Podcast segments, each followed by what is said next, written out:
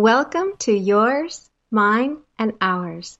I'm your host, Gabrielle Cardona, and this show is about relationships. It's about dynamics and synergy and healthy interactions between people. Relationships are made of two individuals and what they create when they come together. So the key is knowing how to be healthy and strong and generous before you even get together with another person. Finding the right person is important, and that's key to any relationship, but being a good quality element before you even get together truly is the foundation for success. Now, I've been doing this coaching thing for about 15 years, but I really didn't pick relationships as my specialty, my area of expertise. Some people call it my niche. Okay, till about two years ago, when I really had people coming to me saying, how in the world could you be married for so long and still be so happy? I thought, okay, you know what? Life coaching is good, but relationship coaching, that's really what I'm good at because when you have personal success, you also had personal failure. And when you have good, concrete, specific details to give people that they can immediately put to good use, that's just as fulfilling as $250 an hour, which is now what my price has gone up to. People are willing to pay good money for good information. But you know what? It always comes back at some point to sex. Today, my show is going to be Let's Talk About Sex. The fact is, everybody is talking about it. Everybody is going to keep talking about it because it is just a fact of life. It's a fact of relationships. I have a lot of opinions and I go onto a social media website. Professional, yes, it's technically a professional website, but it's becoming less and less professional, more and more casual and social. Last week, I had a woman who claims to be an area yeah, expert in her field about sex. She asked me very specific, very pointed questions about what I like to do sexually in my private life with my husband. And I just said, okay, wait a minute. Stop right here.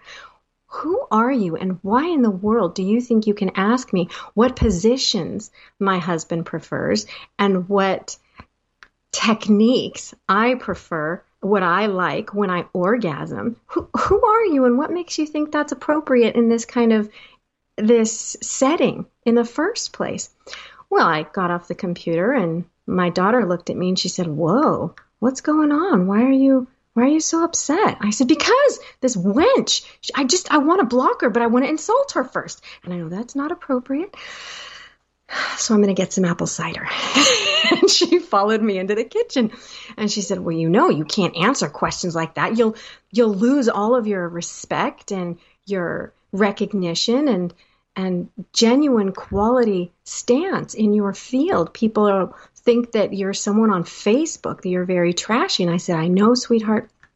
And that's exactly what I am looking for right now on a, a website like LinkedIn. I need to find truly mature and professional and just smart, smarter people. I don't know where they are. I don't know how they are. I don't know what I am going to do to actually get connected with them. But I know if I really focus on this seriously, that something good will happen. Well, you know what? The next day, I actually started a conversation with a man.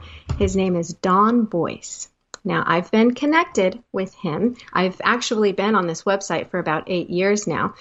Um, he is a marriage counselor at Boice Counseling, and we've had different conversations about different things. Yeah, you know what? No, I just met him on Saturday. and I said, Oh my gosh, uh, where did you come from? You just literally came out of nowhere.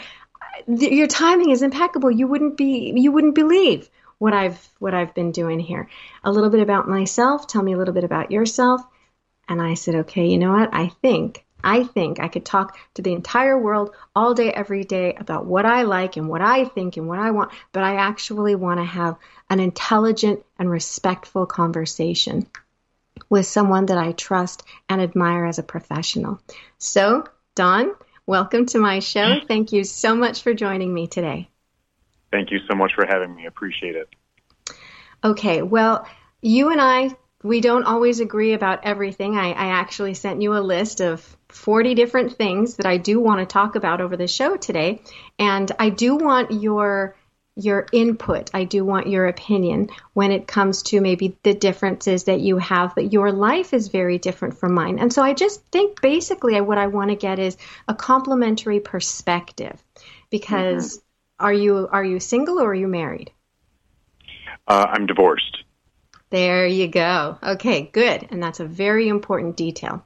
Okay, mm-hmm. and so how long have you been in the, I guess you could call it dating field? So, been divorced actually in this house about five years. So, divorce takes a while. So, add another yeah. two years to that. Okay. And so, in the dating world, uh, about five years, and it's it's very different. I'm I'm somebody in my 50s, and it's amazing how things have changed in the dating world since uh, since 25, 26 years ago. Okay, thank you very much. Now, what kind of work do you do just in your in your daily life? So I'm a marriage counselor, which means mm-hmm. that I, for the most part, work with couples who are deciding whether or not to stay together, and if they're having some conflict, uh, can they make it work? Can they reduce the likelihood of conflict? And if they can stay together, we work as hard as we possibly can. And if they can't stay together, we help them be good human beings, healthy and mature as they're separating and decoupling.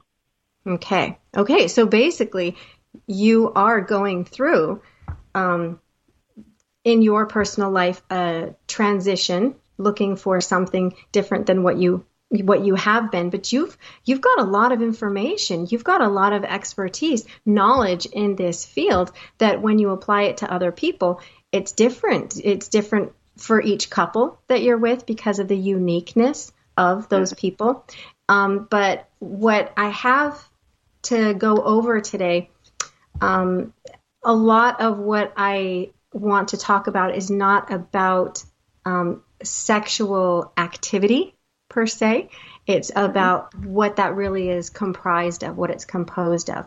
So if I go if I go down these different topics, these different sort of just general concepts, and there's something that you want to contribute, I want you to specify first of all if you're saying it as a divorced man looking for potentially a relationship, or if you're looking at it from you know what? I'm actually an expert in this field and I have a lot of information that I think your your listeners could benefit mm-hmm. from.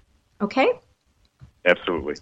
Okay, great. Thank you very much. Now, the first thing that I want to say is that my husband and I have been married for 26 years.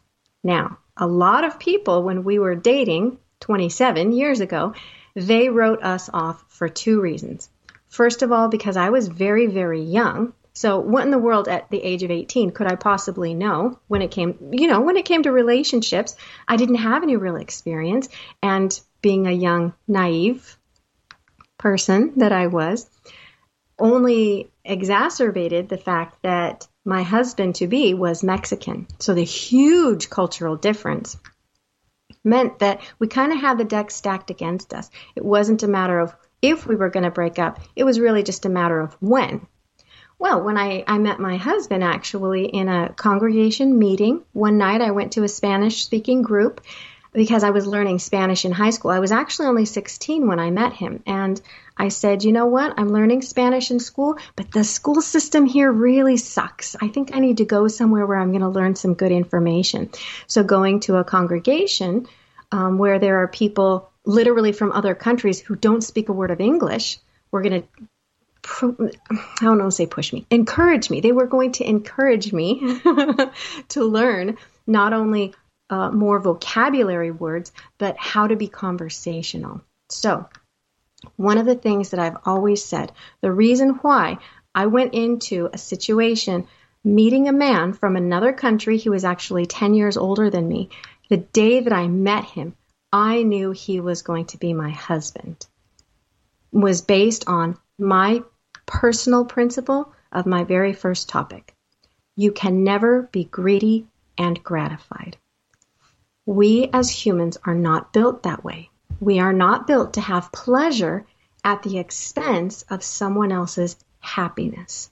One night stands are not good for anyone. We have a conscience and to need to connect to people when it's about being greedy, we have to disconnect in order to be greedy and selfish. That takes away our humanity.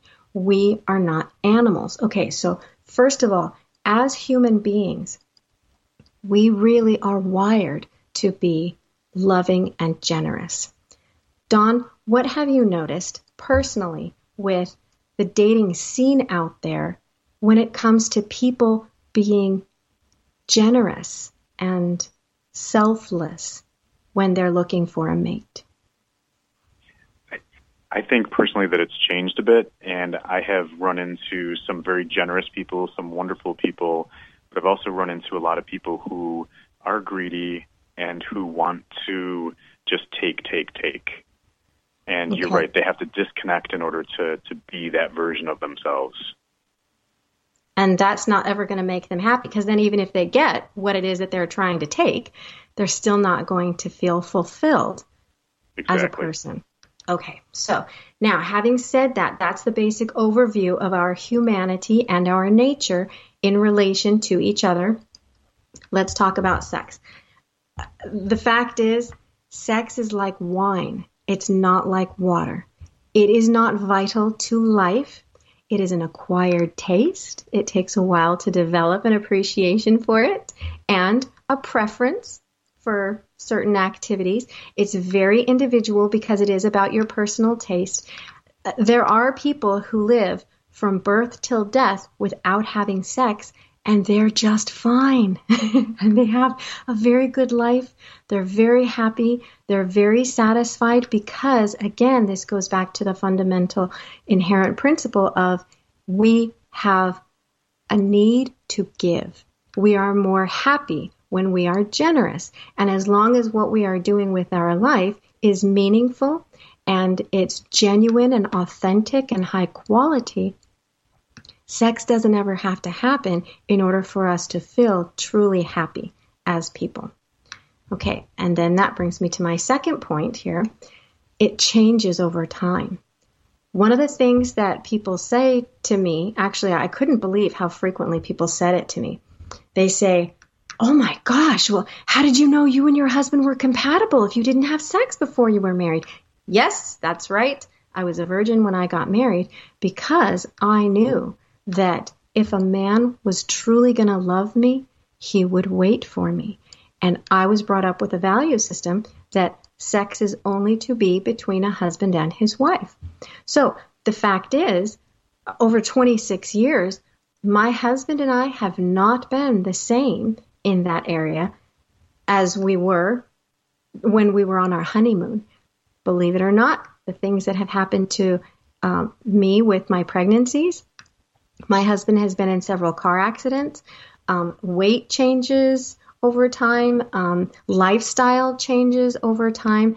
Just because you are compatible with someone at one point does not mean that you will be compatible with them forever without doing a lot of personal work on your relationship with each other. And also, compatibility is not going to guarantee satisfaction. Okay? Just because there are mm. certain things that anatomically may be compatible mm. about you doesn't mean that there are going to be feelings of satisfaction every time you have an orgasm. Orgasm is very, very glorified and glamorized in our society. And even as a little girl, the thing that I was told from magazines, just even even fashion magazines, the articles, they didn't even have to be porn magazines. Orgasm, orgasm. Well, Okay, that's nice. That's not going to make you happy for the other 23 hours and 45 minutes of the day that you're with each other because, yes, even when you're asleep in bed next to each other, you're still with each other. Okay, so thinking about that, the principle of generosity and giving, and how sex is not essential to your happiness in life, and your preferences changing over time, have that in your mind We're going to take a real quick break. When we come back, we're going to go ahead and, and open up the phone lines and also start asking some, some questions. Donna, I have a few questions that I want to ask you just now that we've kind of laid the, the groundwork of what my philosophy is going to be for the next 45 minutes.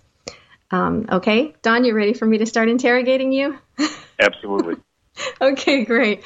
All right, Doug, let's go ahead and take a real quick break. We'll be back just in a few seconds after these these brief announcements.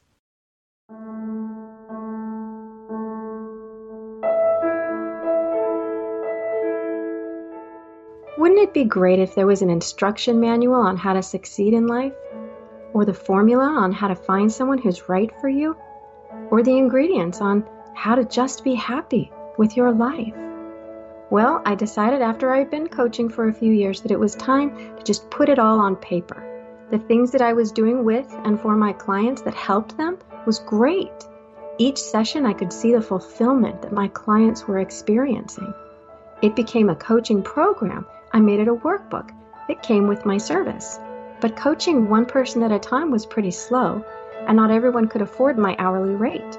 So, at least giving everyone access to the information was a good idea, right? And I didn't need to be with someone in order to provide them the information, did I? So, just one project per chapter, these activities helped people implement what they'd just learned. And I'd had several people suggest that I turn it into an audiobook. Apparently, people wanted to listen to the information while they were multitasking. So I did. And now most people just want the MP3. But with the coronavirus taking over the world, a lot of people are thinking about changing their life but they don't want a coach. So I'm offering my workbook to my listeners as an ebook with the MP3 included for just $29.99. That's an 80% discount off the original price, what I started selling it for two years ago to clients and colleagues. Just go to www.infinitylifecoaching.com and get your life coaching workbook for just $29.99 today. Infinity Coaching. The possibilities are infinite.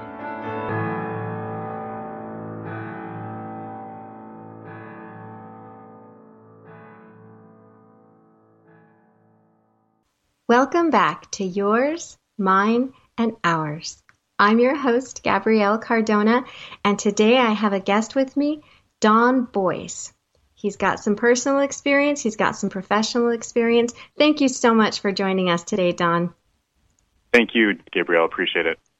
Okay, so one of the things that you and I discussed very briefly before the show that I'm curious about your take um, and your perspective on this there is a myth that I heard my entire life as I was growing up. And I got to tell you, growing up in the 80s as a Generation X, I was looking at sex movies like nine and a half weeks when I was eight. Okay.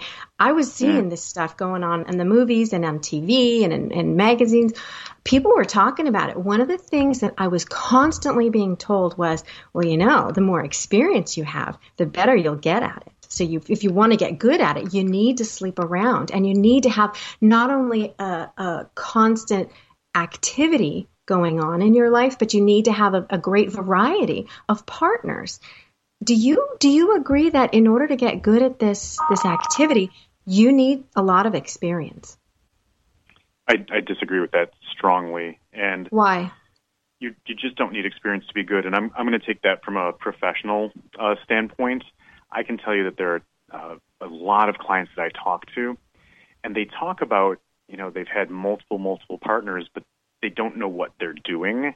So from a technique standpoint, they don't know what they're doing, but they're really? also not. Yeah, they don't. They're not open. They don't know okay. what they really want, and their partner's not communicating with them. There so, you go. Yeah, and that's that's a big one. So it comes back to communication a lot. And uh, one of the books that I loved was uh, Passionate Marriage by David Schnarch.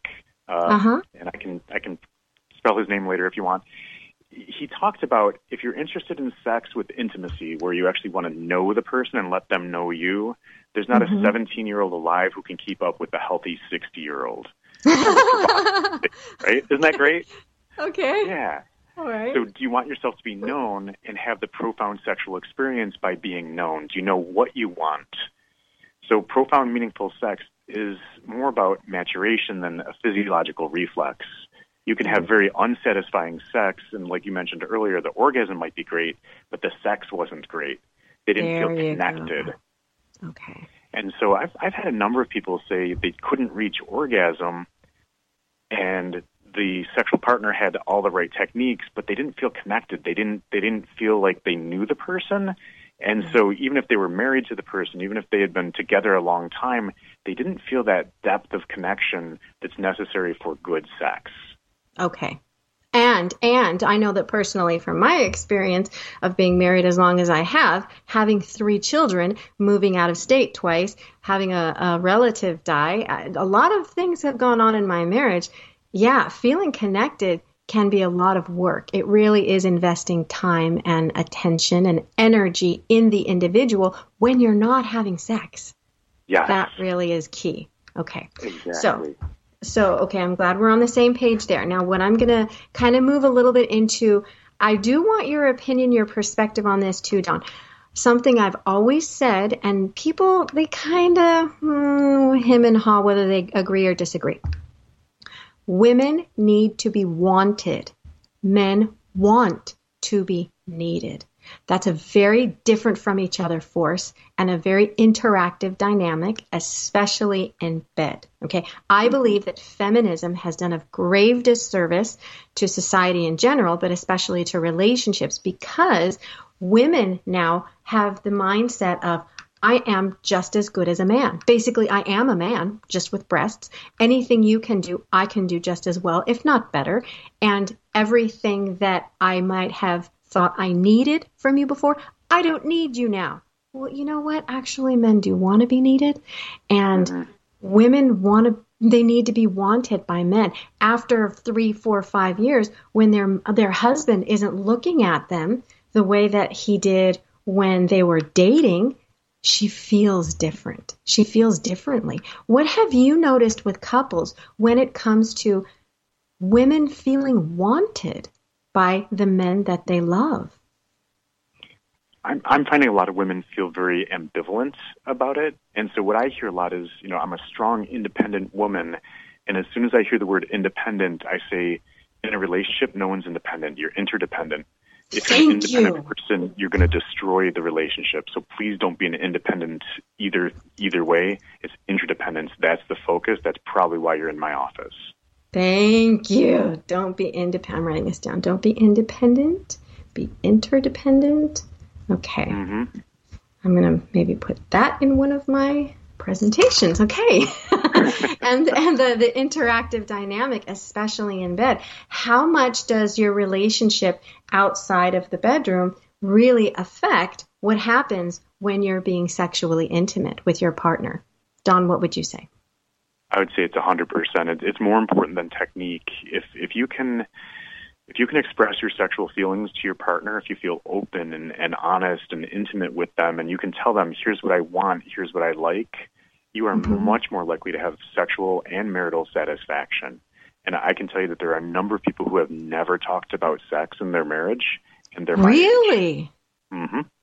Yep. Wow. And why do you suppose people just don't talk about it? I mean, everybody's talking about it on television and on the internet and on the radio. Why aren't they talking about it with their partner? That is a great question. Uh, the the theme or pattern that I see is that there's some religious and or shame in their past. So if you're taught that sex is bad, why on earth would you talk about it with your partner? and you know you don't talk about that stuff. Women aren't supposed to have preferences. Women aren't supposed to like all the messaging that they heard growing up. And it i apologize but it does tend to be more the woman than the man who doesn't want to talk about sex uh, i think you're right. yeah. Okay but then let me ask you this because uh, what the only thing I'm thinking when you say that is that well you're talking about like in the 50s and 60s honey we're in 2020 that was 60 and 70 years ago.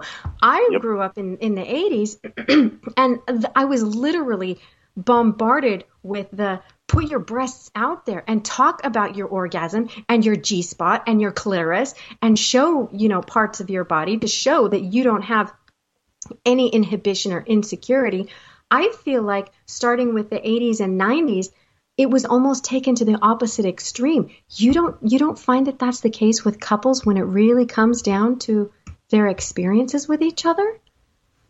So I've I've found kind of a bipolar experience. I have some couples who will tell me absolutely every position they've ever tried, all the bondage and domination and all that they've tried, and other couples who have just never talked about it. And okay. they're the same ages. And you know, okay. one person can after the other. So so there doesn't at least in my practice, and again I'm, I'm a marriage counselor, so I, I'm gonna see a skewed uh, part of society. So right. I'm the, the two extremes. Right. Okay. Well, but see, and here's the other thing. You're a counselor, but I'm a coach. My look, I've never had my favorite children. All of my children are very special and I love them all in very different ways and for different reasons. But one day, my oldest was actually 11 years old and uh, he made a comment kind of in passing, my mom's a shrink, my mom's a shrink. And he was talking to a friend. I'm like, honey, I'm not a shrink. Okay. I'm a coach. There's a difference. I'm a coach. and one day he just, he just turned around and looked at me and said, mom, you are the worst kind of shrink. You're a shrink in denial. just, oh my god, you're the best. That's awesome. That awesome. Okay, but but how many people who go to counselors and therapists are not mentally ill? They just have questions. Mm-hmm. And how many people who go to coaches go to coaches because you know what? Their shrink really isn't giving them the specific answers yep. that that they want. When you talk to people who come to you for marital counseling, how many of them actually do have mental or emotional issues that need to be addressed by a mental health expert? And how many people are just chasing their tail and going crazy in the process? I would say an overwhelming amount have communication issues. A very okay. small amount have mental health issues, and most are chasing their their tails. They're they're engaged in patterns or cycles that just don't work, but they don't know how to break the pattern. Okay, perfect. So then let me just move on to the next part of this with this hypothetical question. What if there was just a social standard established by some supernatural force, not a government, not a leader, not God, just nature, that said no one can have sex until they're married. Okay, there has to be a biological process that nature has to take you know, control over. If no one had sex unless they were married, how would the world change? How would men's and women's relationships in general change? Okay, meaning if people didn't date unless they were willing to get married and interested in doing it, how would things change in the world between men and women? If you had to hypothesize, Don, about mm-hmm. just not not having the pressure of having sex, people yes. just treated people like people. How do you think things would change socially as the, the interactive energy between men and women? I, I personally think there'd be a lot more honesty and a lot less exploitation. I, I see people trying to take sex from their partner instead of enjoy it, instead of being with each other, instead of creating love with the parts of themselves that actually make love. They're trying to get something from them and right. I, I see a lot of dishonesty in that. And so, do you think now this is, I love that you said honesty because this is another thing that I feel very personally passionate about in my professional field, and that's honesty. One of the things my father said to me when I was a very little girl was if you lie to strangers, you're going to miss out on amazing opportunities in life. If you lie to friends and family, you're going to isolate yourself and you're going to die alone, miserable. When you start lying to yourself, you don't have anything left. You don't even have yourself left. You may as well mm-hmm. pack it all up because it's over for you now. Um, yeah. How much do you think people are afraid to truly be honest with themselves about their thoughts and their feelings and their sexuality just on a personal level? On a personal level, I, I can I can tell you uh, from a professional standpoint, I see it all the time with people where they can't they can't be honest with themselves. If I say that I want say more sex or less sex or if I I want this about you or I don't like this, there's a lot of fear of rejection. So if I'm really me, what if she mm-hmm. doesn't like me? What if he doesn't like me? And so people tend to put out this imposter self instead of their real selves. And so now, if you love me, you love this imposter me, not the real me. So that doesn't the even gain me. anything. There you go. Okay, so you think uh, there's a lot of dishonesty, and it's mainly just about fear. Mm-hmm.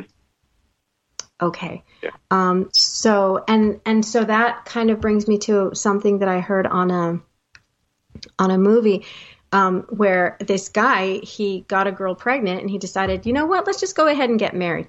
And his his friend was like, what what did what did you do? What did you do? He didn't tell his friend he got married. He's like, I see this look on your face. What the hell did you do? He's like, you know what? All dating is is an attempt to show the best side of yourself and you're misleading the person and then you, you, you have sex just to get sex and then you have sex and then you realize that you need to spend another three to six months figuring out the real you and then you decide if you want to get married. Well you've already done everything for marriage. And Mar- you know what? Dating is stupid and he goes, You married her! You married her! What the hell are you doing? And mm-hmm. well, yeah, but you know what? If you're honest, you don't have to pretend to be something else in order to get sex. Right. So let's hypothesize here. The bottom line is if if sex is a good thing in your relationship, it's only about 10% of your relationship. If mm-hmm. it's bad, it's about 90% of your relationship. That's a huge deal. That's a very mm-hmm. huge deal. Now, what what I really didn't appreciate as I was growing up was that men are actually not as selfish as the media has conveyed.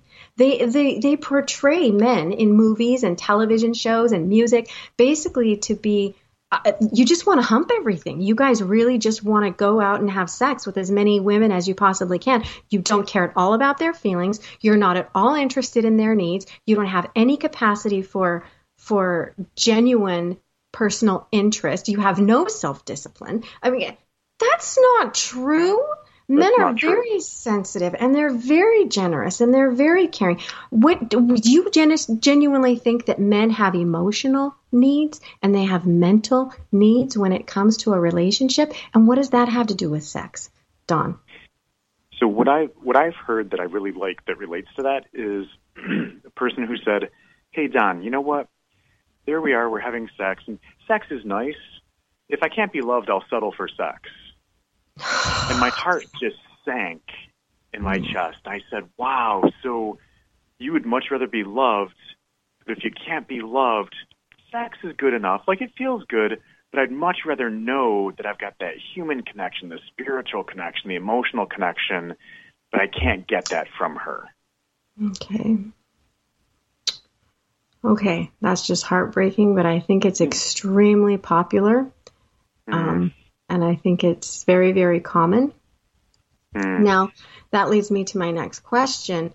How many people really wonder whether they could be loved, genuinely, unselfishly, truly loved for who they are? What do you um, think, Don? I, I think that number is going to be really high. I don't know that we could ever establish it, but I, I would say 80s to 90s percentile, where mm-hmm. they just won't be themselves, just in case they're not lovable. It's it's not worth the risk. I'd rather be fake than put myself out there and be told that I'm not lovable. Okay, that brings me. I'm so glad you said that because that brings me to my next point. Um, feminism made women really want to be cheap and easy and selfish like men because what they basically the the premise the the concept of feminism is I can be everything that a man can be even though I'm in a woman's body. Okay, well we all know that that's not true. Men are never going to see women the way that they see men. And so women are thinking, well if I can sleep around the way a man can sleep around and I can use a man the way a, man used a woman, then now we're officially equal. That has made me strong as a woman because it means that I, I'm not hurt by abusive behavior. Mm. Okay. Um, I don't agree with that because I no. do not ag- agree with the concept that I can be selfish and still satisfied. Do you think that you can be a, by definition, selfish person knowingly doing things that could potentially hurt people and still be satisfied as a soul? No, I I just don't. I think the causes and conditions for happiness. I mean, you know, so gratitude, service to others, finding meaning and purpose. When you're mm-hmm. exploiting or abusing somebody else, you're you're going directly against happiness and satisfaction. Okay, well, is it realistic in the world that we live in to say, no, I have standards for myself and I have standards for other people? Don, are there even people like that in the world to be able to say, I have this standard and it's not negotiable? I'm mm-hmm. walking mm-hmm. away from you now. Are you going to die alone? What do you think, Don? I know what I think and I know what I say. I want to know what you think. I, I think that's the fear. And so I think some people have those standards and they might betray themselves from time to time for that because they're afraid to die alone. That's a huge fear for people. I have found that there are a lot of people who say it's not worth it and they'll drop out of dating or they'll drop out of different relationships because they say I'm not willing to sell my soul for this. It's just not worth it. Completely. Yeah. They'll they'll walk away from the entire the mm-hmm. entire scene, the dating dating yeah. scene. Okay, well, so then that brings me to my next question, and I like talking to you about this just in a casual conversation. Can a man and a woman just be friends? Man, we got a whole lot of philosophical debate going on this one. Depends on the group you're talking to. You got the floor. I want to know everything you think about whether a man and a woman can be friends or they can't. Why or why not? Uh, so a few years back, I saw this video that said, you know, it interviewed people and said, you know, can men and women be friends? All the women in the video said yes. All the men said no. The videographer then went back to the women and said to the the women, "Hey, if this guy could get in your pants, if he thought that he could have sex with you, do you think he would?" And the women were like, "Oh yeah, of course he would." But you still think he's friends, or is he just a predator waiting to there you go. The point where you're weak and, and wants to have sex with you. Is that really friendship or is that more of a, a different relationship, a romantic relationship that's unrequited?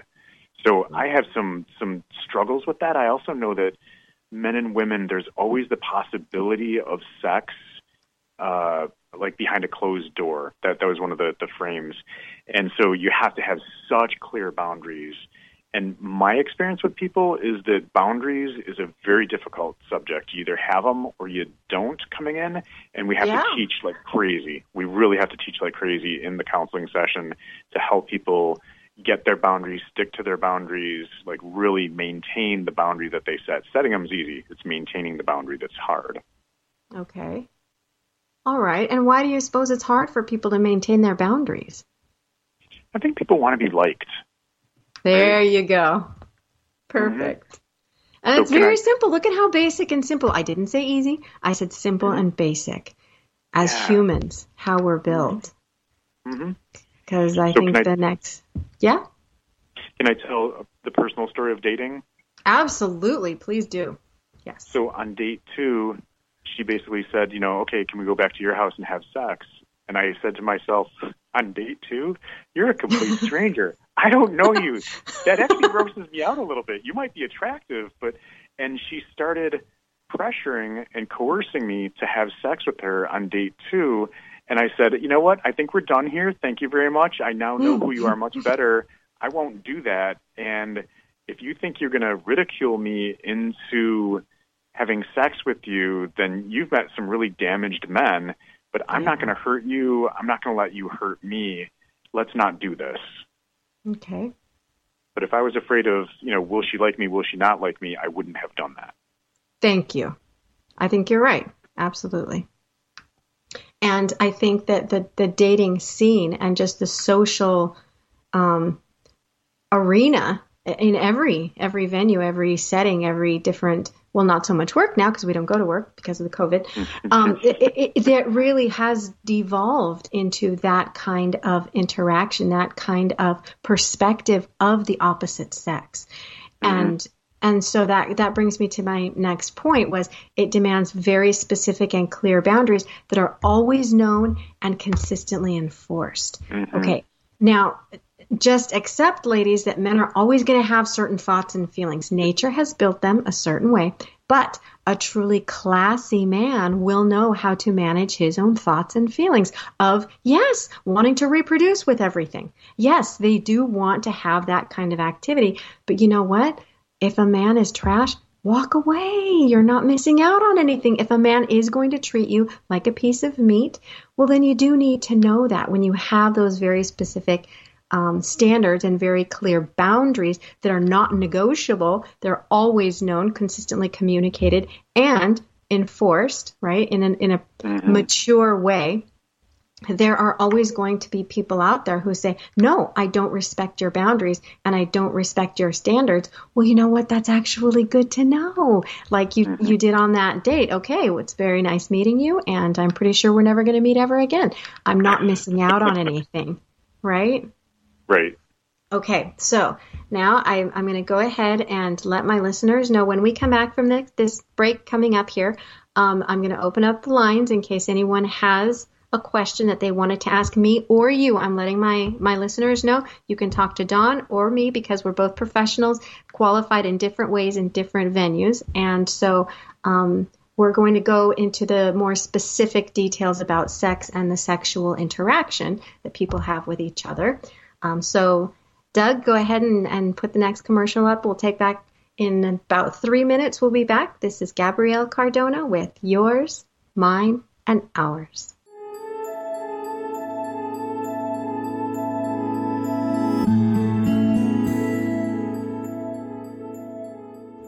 Think you know yourself? Have you ever had your personality profiled? What's your MBTI? The Myers Briggs Type Indicator is a very popular personality profile system, and it's accepted around the world, used by many accredited and professional companies and institutions. But the problem what if you're both of the options that you're being offered in the question? Or what if you've changed over the years? Or what if you're just not sure? Does it even really matter? Well, when you want to know the difference between a mental illness and just a strange behavior, then knowing your personality can be very helpful. It will help you to know if you do need a mental health professional or pharmaceutical intervention.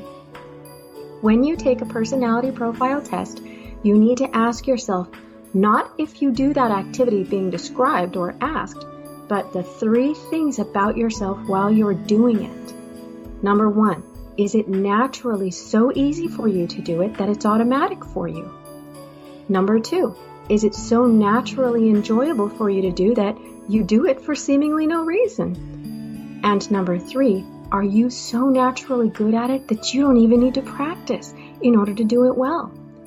Those are the indications of your nature, your personality, not your nurture, that have made you good at doing those things.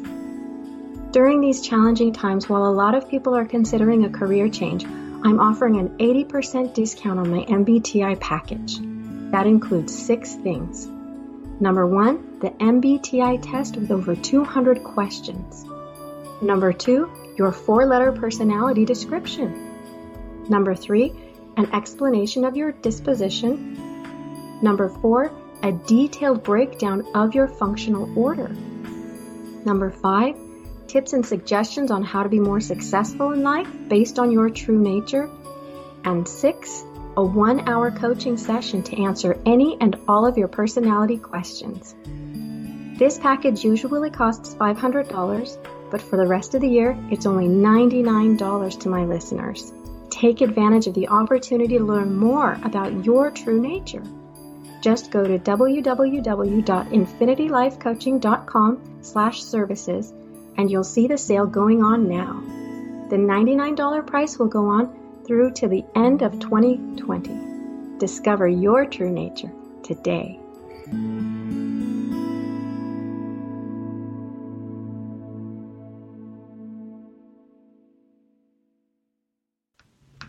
Welcome back to yours, mine, and ours.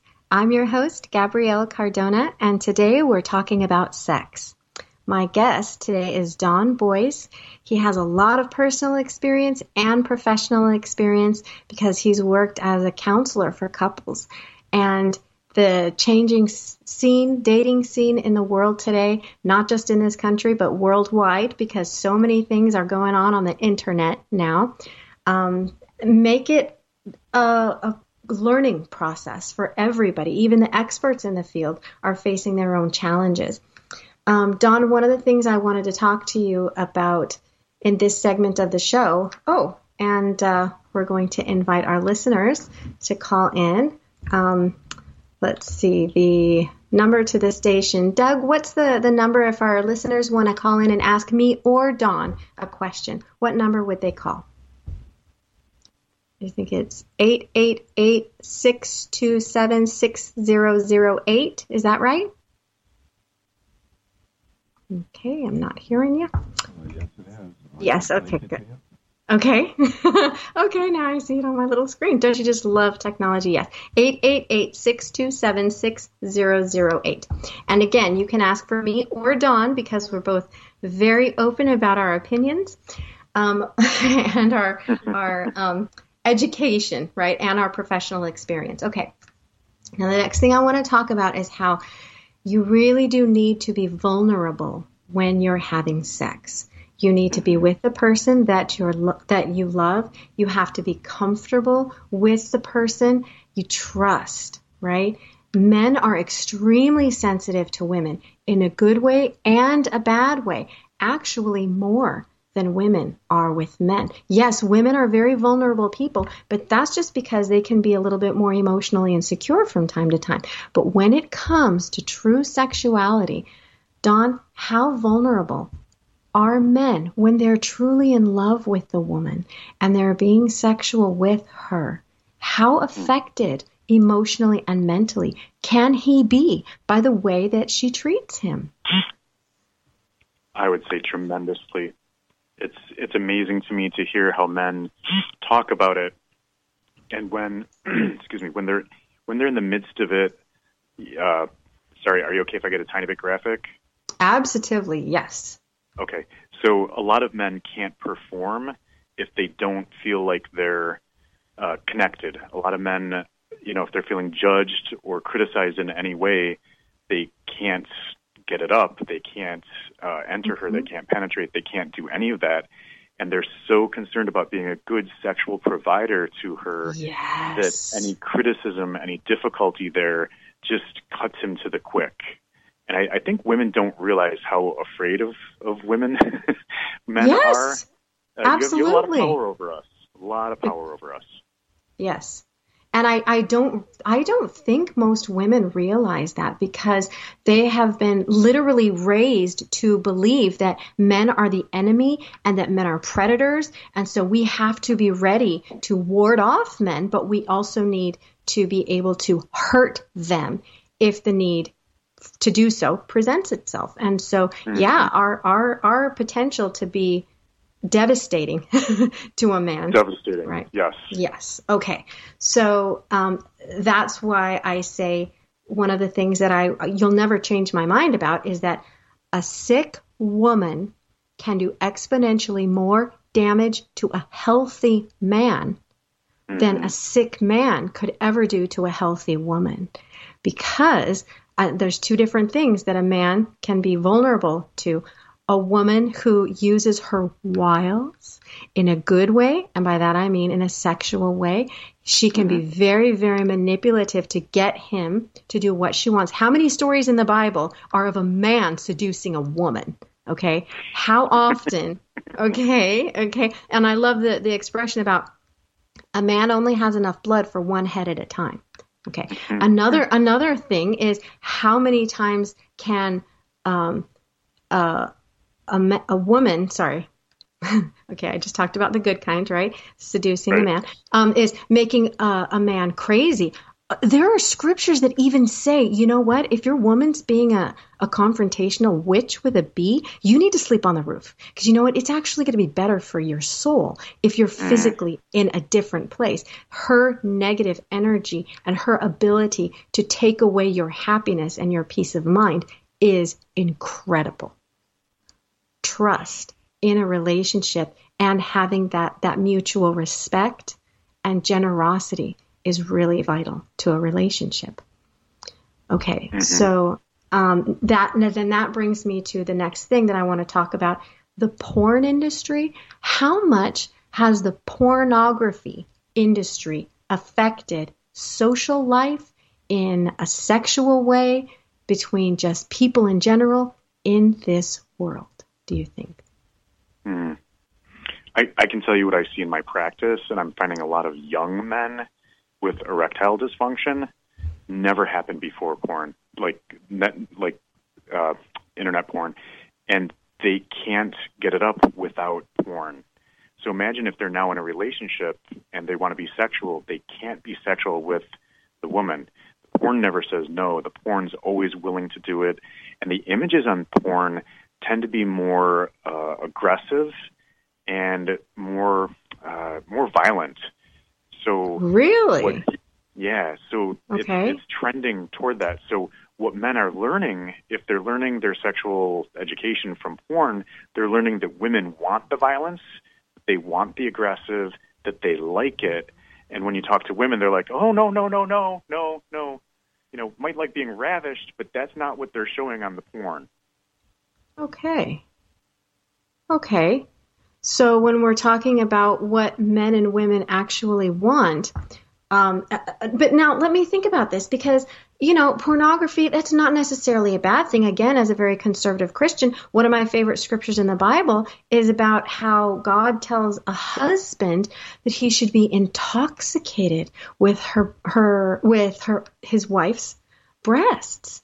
How, mm. even after, even after they've, they've been married for 15, 20 years, should he still be as sexually aroused by his wife that he married 25 years ago before she had three kids and the way he would be watching a movie in a, a pornography film or on a, a, page? Yeah, so pornography actually desensitizes. Uh, my experience with people is once they get into porn, the mm-hmm. first level doesn't work anymore, so they have to do more to get titillated, and then they have to do more ah. and, and more intense.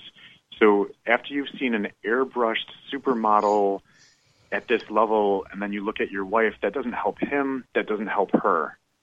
Okay. So should you? I'm I'm I know you and I didn't talk about this. I'm very anti-porn. So I think mm-hmm. that if you channel all your sexual energy towards your partner, she's mm-hmm. going to be happier. I'm going to be happier yes. because it's like this is awesome. I freaking love you. This is great. Well, yes. I don't compare to them. I haven't seen them. I don't know what they look like, and mm-hmm. I like what you look like, and I'm attracted to you, your soul, your emotion, your spirit, and it's not about the body because right. I'm channeling all my sexual energy to you as a person. Yeah. And because one of the, the scriptures that I really like, in addition to being intoxicated with her breasts, are rejoice mm-hmm. with the wife of your youth. Treat her basically like she's still your girlfriend. Feel the same way about her 30 years into the marriage that you felt when you were newlywed, right? But mm-hmm. one one of the things that has been very critical to me and the success of my marriage, you know, a lady in uh, Starbucks actually asked my husband and I if we were having an affair. First of all, because our rings didn't match, but also because because we're so into each other and we're so hot for each other. Don, I flirt with my husband all the time, and I love I love getting him worked up and getting him turned on. But you know what? One of the most important things is when we go home from the restaurant or from the bar or wherever it is that we're out on a date we make the children wait outside. They know mm-hmm. when mommy and daddy are feeling good and they're getting mm-hmm. their, their quality time alone, it's gonna be okay to wait for the dinner or wait for the the thing from the store that you want us to go get for you or the television yeah. show. We can we can watch the movie. When when mom and dad come out of the bedroom, both in an exponentially better mood, the whole family does better. And the children love and trust you as their parents because they feel the good energy that you create with each other. Mm-hmm. Totally. Totally. Okay. Okay.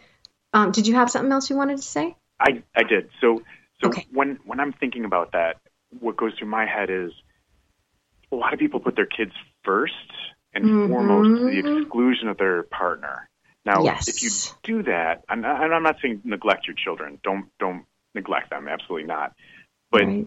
that's an important part of yourself, your sexuality, your your husband and wifeness.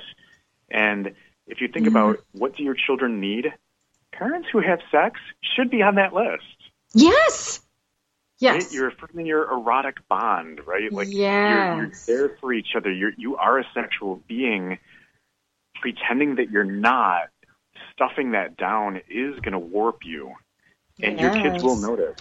And I found people they resent their kids. Like I wish I didn't have kids because they took away my wife. There you go. Yes, and, and I can't tell you that's how many awful. people I've coached about that. Mm-hmm. Yeah, you'll you'll pretty much get separated or divorced if you put the kids first. That's that's pretty much every research article that I've read. Yeah. So again, absolutely. not neglect your kid. That's not what we're saying. We're saying still get their needs met, but what people are not realizing in that is that they're, neglecting their spouse instead. Okay, so then I want to ask you this one question. I haven't got any callers yet. Um, so, this one thing that I have always talked about when it came to masturbation, a lot of experts say, you know what? Masturbation is just part of growing up. Everybody has that and everybody continues to do that. It's a way of taking care of yourself sexually. Okay, well, I disagree with that um, because I believe that you can absolutely manage your thoughts and your feelings and your body to only do sexual things in a healthy sexual way. I have wet dreams. Okay, I don't know how many other women. I know men do all the time, right? It's mm-hmm. it's one of the jokes that you that we sure. have as teen as teenagers. We make fun of boys, um, but but the fact that I literally wake up in the process of having an orgasm happens when my body says, okay, you know what, you got some hormones out of balance here, or you are feeling a whole lot of feelings for your husband. Let's go ahead and do something with him. okay. Yeah, um, but to decom- but to decompress, your body will take care of itself if you take care of yourself. What do you yeah. think about that? Absolutely. So, uh, I know plenty of people who have never masturbated in their entire life. No sex, yes. no masturbation so you're not going to die from it. Don't don't worry about that.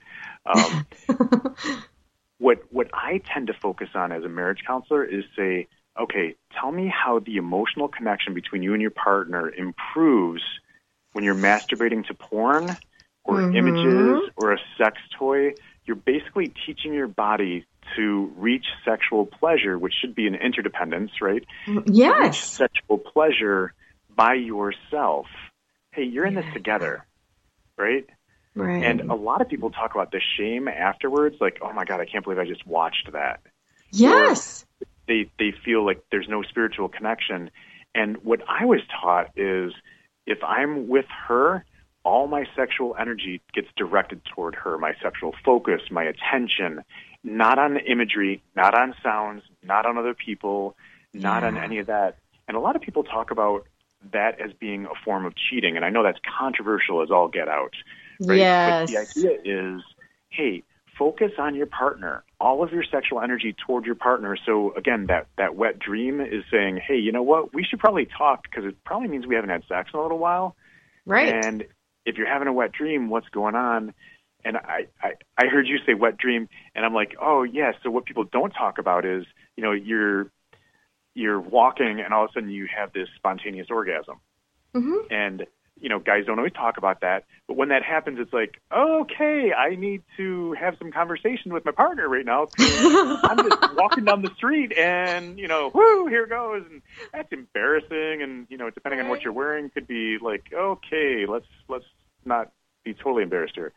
Um, but again, just focusing, focusing your attention yeah. on your partner, directing it. Okay, mm-hmm. so we're actually coming up on on the end of the hour. Um, Don, I'd really like to give people information about who you are and how to get um, access to you. If anybody wanted to reach out to you and get some advice, um, what would be the best contact information for them? Um, I can give my phone number, which you know people can text, or I can give okay. email, or I can give both. Okay. All uh, right. So yeah, you can tell me that phone? now. Okay. So the phone number is 585 802 1273. Mm-hmm. 585 802 1273. And the uh, email is Don Boice, B O I C E, at boicecounseling.com. Perfect.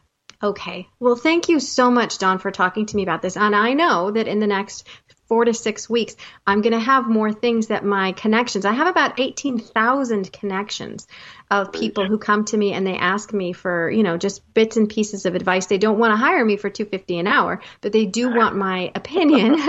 um, and so I'm going to be talking about these different topics probably in greater detail over the next four to six weeks. So if I could have you on the air again, that would be great. Um, That'd be wonderful. If, Thank you. And I can just have people reach out to me to reach out to you. I don't mind directing them to you in any way. Thank you so much for talking with me today on the show. Thank you. I appreciate it. And thank you to all my listeners and supporters out there who have paid attention to the things that I've said up to this point, and I've got a whole lot more to say. We're going to get a lot deeper into the relationships here, and especially in communication and conflict resolution. So keep in mind that relationships are about two healthy individuals as well as the dynamic that they create when they come together. What they can do with each other and for each other can augment their strengths and gifts and generosity. And that's what life is about. It's about healthy relationships, creating positive experiences. Always remember there's more joy in giving than there is in receiving. So come come on to the show with us next week at the same time, 3 o'clock p.m. Pacific Standard Time on BBS Radio. My name is Gabrielle Cardona. This is yours, mine, and ours.